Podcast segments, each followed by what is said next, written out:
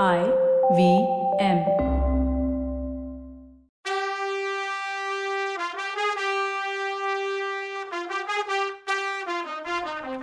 வணக்கம். Welcome to கதை பாட்காஸ்டின் பொன்னியின் செல்வன். இது எபிசோட் ஐம்பத்தி மூணு. கதை சொல்வர் கவிதா. வணக்கங்க. நான் கவிதா பேசுகிறேன் வந்தியத்தேவனை கட்டி போட்டு இருக்கிற ரூமுக்குள்ளே வந்த ரவிதாசன் கிரமவித்தன் ஆயிரம் வருஷத்து அரசகுல பரம்பரை ரத்தம் கேட்ட காளிக்கு ஒன்றை தான் பலி கொடுக்க போகிறோன்னு வல்லவனை பார்த்து சொல்லி சிரித்தான் அப்போது வல்லவன் அப்புறம் ஏன் டிலே பண்ணுறீங்கன்னு கேட்டான். அப்படியெல்லாம் கண்ட இடத்துல உன்ன மாதிரி வீரனை பலி கொடுக்க முடியுமா? எல்லா பூசாரிங்களையும் கூப்பிட்டு உற்சவம் மாதிரியில் கொண்டாடணும். பூசாரினியையும் கூப்பிடணுன்னா மந்திரவாதி. பூசாரினியா அது யாருன்னு கேட்டான் வல்லவன். என்னப்பா தெரியாத மாதிரி கேட்குற இளையராணி நந்தினி தான்னா மந்திரவாதி. உடனே வல்லவன் அப்போ நான் அது வரைக்கும் உயிரோடு இருக்கணும்னா இப்போ கொஞ்சம் தண்ணி கொடுன்னா.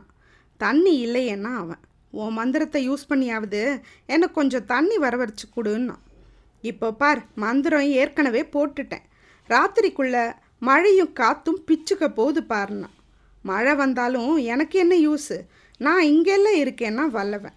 மந்திரவாதி உடனே நான் சொல்கிற மாதிரி கேட்டால் நீயும் மேலே வந்து மழையை அனுபவிக்கலான்னா இதை கேளு. இந்த அரபு நாட்டு பிசாசுகளை கடலில் பிடிச்சி தள்ளிடலாம். அவங்க கலிங்க நாடு. அதாவது இப்போ இருக்க வடக்கு ஆந்திரா ஒடிஷா அப்புறம் கொஞ்சம் சத்தீஸ்கர் சேர்ந்ததுன்னு தான் கலிங்க நாடுன்னு சொல்லுவாங்க. அவங்க கலிங்க நாடு போகணும்னு சொல்கிறாங்க நாங்கள் கோடிக்கரை இல்லை நாகப்பட்டினத்தில் இறங்கணும்னு சொல்கிறோன்னா மந்திரவாதி. அவங்க ஆறு பேர் இருக்காங்களேன்னா வல்லவன். அதில் மூணு பேர் தூங்கி வழியிறாங்க. அந்த மூணு பேரையும் ஃபஸ்ட்டு போட்டு தாக்கிட்டா மற்ற மூணு பேரையும் அப்புறம் சமாளிச்சுக்கலான்னா மந்திரவாதி. இதுக்கு ஒத்துக்கிட்டா உன் கட்டையெல்லாம் அவுத்து விடுறோன்னு வேற சொன்னான். அமைதியாக இருந்த வல்லவன் தூங்குறவங்களை அடிக்கிறது கோழத்தனம். என்னால் அதை பண்ண முடியாதுன்னா. இதே அரபு நாட்டுக்காரனுங்க தான் சோழ நாட்டு மாலுமிகள் தூங்கும்போது கொன்னாங்க. நீ அவங்கக்கிட்ட போய் போர் தர்மம் பார்க்குற ஓ இஷ்டம்னு சொல்லிட்டு அங்கே இருந்த ஆயுதங்கள் சிலதை எடுத்துட்டு மந்திரவாதியும் தேவராளனும் அங்கேருந்து போயிட்டாங்க. அவங்க போனதும் இவன் கை கட்டை அவுத்துட்டு கத்தியை எடுத்துக்கிட்டு இளநீர் தண்ணி குடிச்சிட்டு அங்கே கிடந்த வாள் ஒன்றை எடுத்து வச்சுக்கிட்டான். எந்த நேரத்துலையும் வெளியில் போய் சண்டை போட ரெடியாக இருந்தான். கொஞ்ச நேரத்தில் தண்ணியில் ஏதோ விழுந்த சத்தம் ரெண்டு தடவை கேட்டுச்சு. யாரோ ரெண்டு பேர் காலின்னு அவனுக்கு புரிஞ்சுது. பயங்கர சத்தம். வாழ் மோதிர சத்தம் கேட்டுச்சு. வந்தியத்தேவன் கையில் பிடிச்ச வாளோட மேலே ஓடி போனான். ரவிதாசனும் தேவராளனும் மற்ற நாலு அரேபியர்களோட சண்டை போட்டுட்டு இருந்தாங்க. வந்தியத்தேவன் கத்திக்கிட்டே ஓடி போய் ஒரு அரேபியனோட சண்டை போட்டு அவன் வாழை தட்டி விட்டு முகத்துலையும் ஒரு வெட்டுக்காயத்தை கொடுத்தான். வெட்டுப்பட்டவன் வல்லவனை குத்த வந்தான். வல்லவன் நகர்ந்ததில் கீழே விழுந்து பாய்மர கட்ட ஒன்று அவன் தலையில் விழுந்துச்சு. மந்திரவாதியும் தேவராளனும் போரில் பார்ட்டிசிபேட் பண்ணவங்க இல்லை. வாழ் பயிற்சியும் இல்லை அவங்களுக்கு. அதனால் அவங்க தம் கட்டி சண்டை போட்டாங்க. கீழே விழுந்தவனை தூக்கி வல்லவன் கடலில் போட்டதும் அவங்க ரெண்டு பேரும் மற்ற ரெண்டு பேரையும் தீத்து கட்டினாங்க. நல்ல சமயத்தில் வந்தேன்னாங்க இவனை பார்த்து. இவன் ரவிதாசனை பார்த்து நீ ஏதாவது மந்திரம் போட்டியா? என் கை கட்டையெல்லாம் தானாக அவுந்துருச்சு? கத்தி கையில் வந்துருச்சு? தேங்காய் ஒன்று தானாக உடஞ்சி தண்ணியை வாயில் ஊத்துடுச்சுன்னு நக்கலாக சொன்னான். அப்போ அவங்க ரெண்டு பேரும் வெடித்து சிரித்தாங்க பயங்கர காமெடி பண்ணுறேன்னு பாராட்ட வேற செஞ்சாங்க. வேணும்னு தான் உன் கையை சரியாக கட்டலை. கத்தியை பக்கத்தில் வச்சுருந்தோம். தேங்காயெல்லாம் உன் கண்ணில் படுற மாதிரி வச்சுருந்தோன்னா ரவிதாசன். இதை நம்புறதா வேணாமான்னு தெரியலை வல்லவனுக்கு. அதுக்குள்ள மந்திரவாதி இவனுக்கு தூமம் போட ஆரம்பித்தான் நீ எங்களோட சேர்ந்துட்டா உன்னை உயிரோட விடுவோன்னா. அப்போ வல்லவன் தூங்கிட்டு இருக்கவங்கள போய் கொன்னீங்களே அது தர்மமா? எப்படி மனசு வந்துச்சுன்னு கேட்டான். என்னப்பா இதுக்கு போய் இவ்வளோ வருத்தப்படுற? நீ எங்களோட சேர்ந்தீனா அப்படின்னு சொல்லும்போது நீங்கள் யாருன்னு கேட்டான் வல்லவன். ரவிதாசன் உடனே அப்படி கேளு தம்பி உன்கிட்ட என்ன ரகசியம் இனிமே? நாங்கள் வீரபாண்டியனோட ஆபத்துதவிகள். அவரை காப்போன்னு ஆணையிட்டு சபதம் செஞ்சவங்க. அவர் தான் செத்து போயிட்டாரே. ஆதித்த கரிகாலர் தான் வெற்றி பெற்றாரேன்னு நீங்கள் சொல்லலாம். அவருக்கு எப்படி வெற்றி கிடைச்சிது? ஒரு பொண்ணோட முட்டாள்தனத்தில் கிடைச்ச வெற்றி. அவள் அந்த கரிகால பாம்பு தான் பேச்சை கேட்கும் சொன்னபடி படம் எடுத்து ஆடும்னு நம்பினான் அதுவும் ஆடிச்சு. ஆனால் காட்ட வேண்டிய இடத்துல அது புத்தியை காட்டிடுச்சு. அதனால் எங்கள் மன்னர் செத்துட்டார். அவர் தலையை வச்சு ஊர்வலமாக எடுத்துகிட்டு போனாங்க. அந்த தஞ்சாவூர் ஆகப் போகிற இனிமேல் நீ பார்க்க போறேன்னு சொன்னான். அதை சொல்லும்போது அவன் கண்ணு செவந்து உடம்பு நடுங்கி பல்லெல்லாம் கடிச்சுக்கிட்டு கோரமான முகத்தோடு இருந்தான். நீங்கள் இப்படி பண்ணுறதுனால இறந்து போனவர் திரும்பியா வரப்போகிறாருன்னு கேட்டான் வல்லவன். திரும்பி ஒன்றும் வரப்போகிறதில்ல அவ்வளோ சக்தி என் மந்திரத்துக்கு கிடையாது. ஆனால் அவரை கொன்னவங்களையும் அவனை சேர்ந்தவங்களையும் பழி வாங்க போகிறேன் நீயும் என் கூட சேர்ந்துடுன்னா. சரி அதுக்கப்புறம்? அப்படின்னு கேட்டான் வல்லவன். எங்கள் மகாராணி அதான் பழுவூர் ராணிக்கு முடிசூட்ட போகிறோன்னா அப்போது மதுராந்தகர் அவனும் பாம்பு குட்டி தானே. அப்போ பழுவேட்டரையர்னா வல்லவன். அந்த பழுவேட்டரையரை யூஸ் பண்ணிட்டு தூக்கி போட்டுடுவோன்னா மந்திரவாதி. அதுக்கு தான் உங்கள் மகாராணி அவர்கிட்டயே இருக்காளான்னு கேட்டான் வல்லவன். அப்போது ஒரு பொண்ணு பாண்டியன் கொலைக்கு காரணம்னியே அது யாருன்னு கேட்டான் வல்லவன். அவ தான் போரில் காயம்பட்டு கிடந்த வீரபாண்டியனை காப்பாத்துறதா சொன்னான் பழுவூர் இளையராணி. அதை நிறைவேற்றலை அதனால அவளை கொல்ல நினச்சோம். ஆனால் அவளும் பழிக்க பழி வாங்குவோன்னு எங்கள் கூட சேர்ந்து சபதம் செஞ்சா. அதனால அவளை உயிரோடு விட்டோம். அவள் வேலையை அவள் பர்ஃபெக்டாக செய்கிறா அவள் இல்லைன்னா நாங்கள் இது வரைக்கும் வந்திருக்க முடியாதுன்னா. அப்படி என்ன சாதிச்சிட்டிங்க? அப்படின்னு நக்கலாக கேட்டான் வல்லவன். பார்த்துக்கிட்டே இரு. நாங்கள் என்ன பண்ணுறோன்னு ரவிதாசன். உடனே தேவராளன் இவன் நம்மக்கிட்டேயே கேட்டு எல்லாத்தையும் தெரிஞ்சுக்கிறான். ஆனால் அவன் பதிலே சொல்லலை கவனிச்சிங்களான்னா. சரி இப்போ நீ பதில் சொல்லு. எங்கள் கூட சேர்ந்துக்கிறியா? தெரியாது? உனக்கே அதிர்ஷ்டம் வந்து உன்னை தென் தமிழகத்துக்கு அரசனா கூட ஏற்றி உட்கார வைக்கலான்னா. முன்னாடியா இருந்தா? ஆஹா நல்ல சான்ஸு நம்ம சேரலான்னு கூட யோசிச்சிருப்பான் வல்லவன். ஆனால் இப்போ மூணு நாள் இளவரசரோட பழகினப்புறம் தர்மம் அறோங்கிற ஒன்று இவன் கூட பசை மாதிரி ஓட்டிகிட்டு இருந்துச்சு சரி இவங்களோட அரபுக்காரங்க எப்படி வந்து சேர்ந்தாங்கன்னு கேட்டான். உடனே மந்திரவாதி தான் மந்திர சக்தியை பற்றி தம்பட்டம் அடிக்க ஆரம்பித்தான் தம்பி திரிகோணமலையில் இவங்கக்கிட்ட குதிரைங்களை வாங்கினேன். உங்களை ஃபாலோ பண்ணியே வந்துட்டு இருந்தோம். யானை இரவுத்துறையில் இளவரசர் ஓடினதை பார்த்தோம். அவருக்கு முன்னாடி இங்கே வரணும்னு வந்து பார்த்தா எங்கள் ஆளுங்க அதான் அரபு நாட்டான் இந்த கப்பலை வச்சுருந்தான். இவனுங்க வந்த கப்பல் முல்லைத்தீவுக்கு பக்கத்தில் தர தட்டிடுச்சான் இங்கே ஒளிஞ்சிருந்து இந்த கப்பலை கைப்பற்றியிருக்காங்க. கடலோரத்தில் வழி காட்டுறதுக்காக எங்களை கூட வர்றீங்களான்னு கேட்டாங்க. எங்களுக்கும் அதுதானே வேணும். சோழகுலத்து நாகம் அதான் உங்கள் இளவரசர் சேனாதிபதி கிட்ட பேசிட்டு இருந்ததை கேட்டோம். எப்படியும் தஞ்சாவூருக்கு தான் வரப்போகிறான் அங்கே வச்சு பார்த்துக்கலான்னு நினச்சோம். இங்கே வேற ஊம பூதம் ஒன்று அவனை காப்பாற்றிட்டு இருக்கு. அங்கே அதோட டிஸ்டர்பன்ஸ் இருக்காது பாரு அப்படின்னா ரவிதாசன். வந்தியத்தேவனுக்கு ஒரு ராத்திரி அனுராதபுரத்தில் நடந்தது ஞாபகம் வந்தது. அப்போது ரவிதாசன் திடீர்னு சிரிச்சான். அப்புறம் அவனே இந்த அரபு நாட்டுக்காரங்க இவ்வளோ மொரடாக பார்க்குறதுக்கு தான் இருக்கானுங்க. இவனுங்க மனசாட்சியே இல்லாமல் வாழைக்காயை வெட்டுறது மாதிரி மனுஷங்களை வெட்டிட்டு போயிட்டே இருக்கானுங்க. ஆனால் குதிரைங்க மேலே இவனுங்களுக்கு பயங்கர மதிப்பு. அதனால் குதிரை குழம்புல இரும்பு பூன் அடித்து தான் அப்புறம் அதை ஓட்டுவாங்களாம்.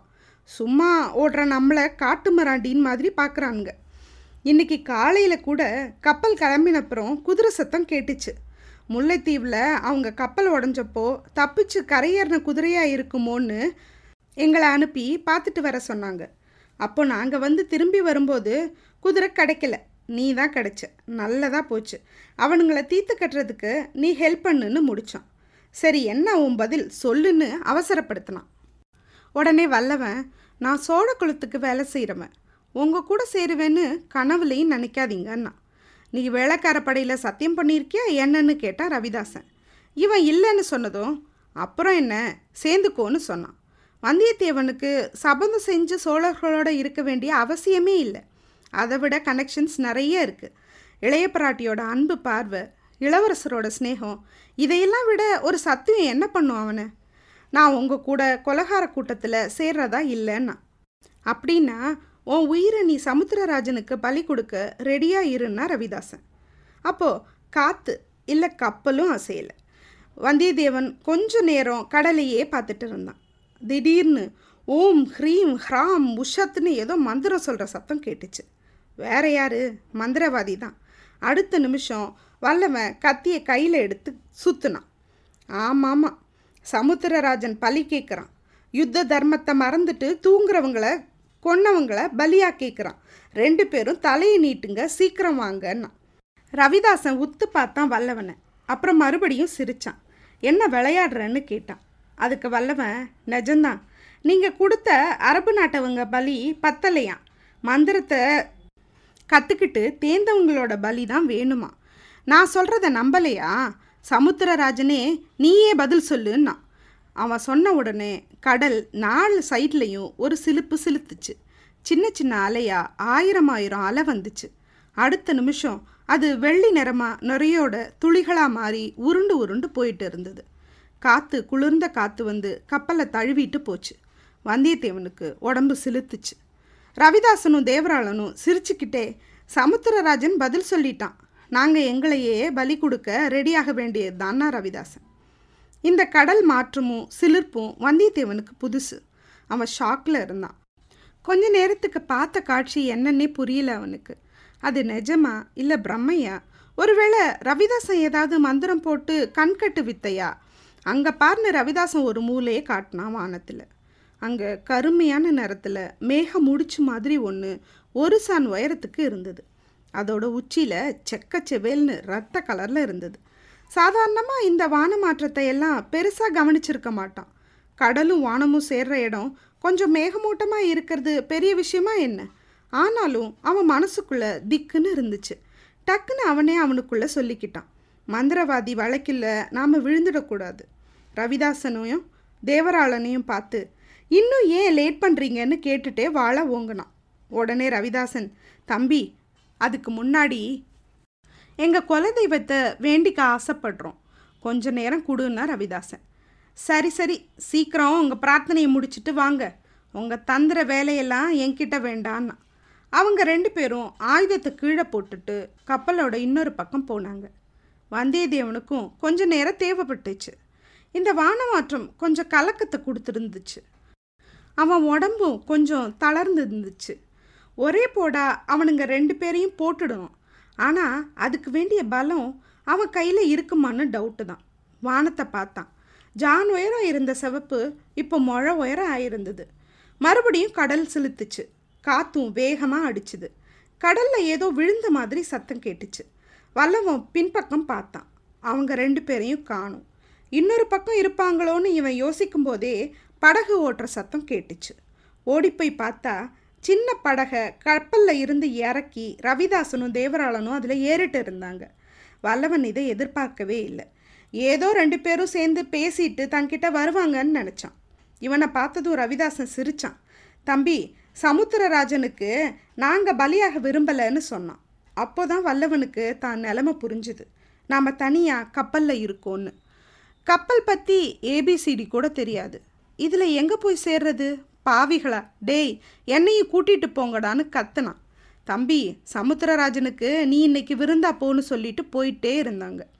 படகுல குதிச்சிடலான்னு கூட நினச்சான். இல்லை கொஞ்சம் மிஸ் ஆச்சுனாலும் இவனுங்க காப்பாற்ற மாட்டானுங்க. அவனுக்கு நீச்சலும் தெரியாது.